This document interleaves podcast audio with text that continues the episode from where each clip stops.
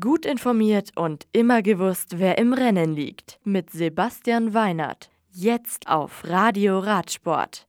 Van der Poel fährt den ganzen Tag von vorne. Yates gewinnt in Kroatien.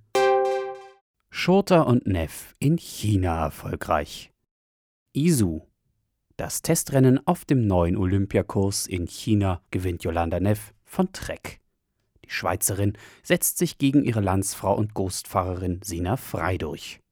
Freies Teamkollegin Anne Terpstra belegt Rang 3. Die deutsche Ronja Eibel kommt mit einer nach eigenen Aussagen schlechten Vorbereitung zum Rennen und beendet dieses als Fünfte. Bei den Herren ist es Scott-Strum-Profi Nino Schurter, der seine Stärke auf derart technischen Kursen ausspielen kann. Zweiter hinter Schurter wird Viktor Korecki von KMC Ecol Orbea vor Luca Braido von CS Carabinieri Olympia. Cannondale-Fahrer Manuel Fumic wird Achter. Monte Velio. Das knapp 200 Kilometer lange Eintagesrennen Gran Premio Bruno Bechelli gewinnt Bahrain-Merida-Profi Sonny Colbrelli. Der Italiener setzt sich auf heimischem Boden gegen Alejandro Valverde von Movistar und Jack Hague von Mitchelton Scott durch. Bei den Frauen steht mit Marta Bastianelli nach knapp 80 Kilometern auch eine Italienerin ganz oben auf dem Podest.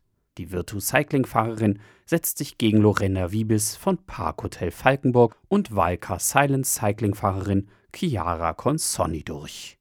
La Roche-sur-Yon.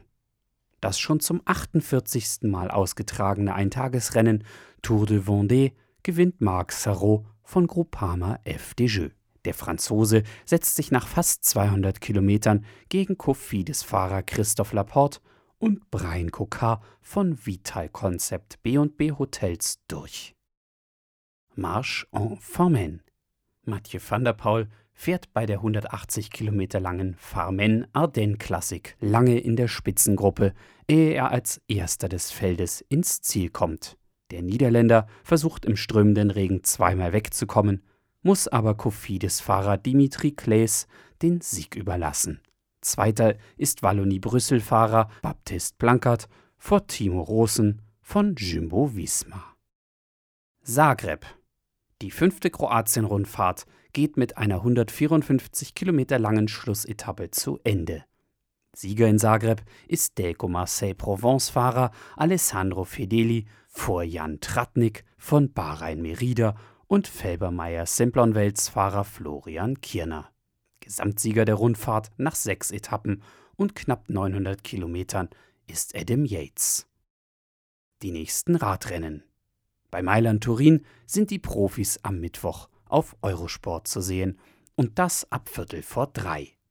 Am Donnerstag folgt dann Il Grande Piemonte, ehe am Samstag mit der Lombardei-Rundfahrt das letzte europäische World Tour Rennen der Saison auf dem Programm steht. Das Radio für Radsportfans. Im Web auf radioradsport.de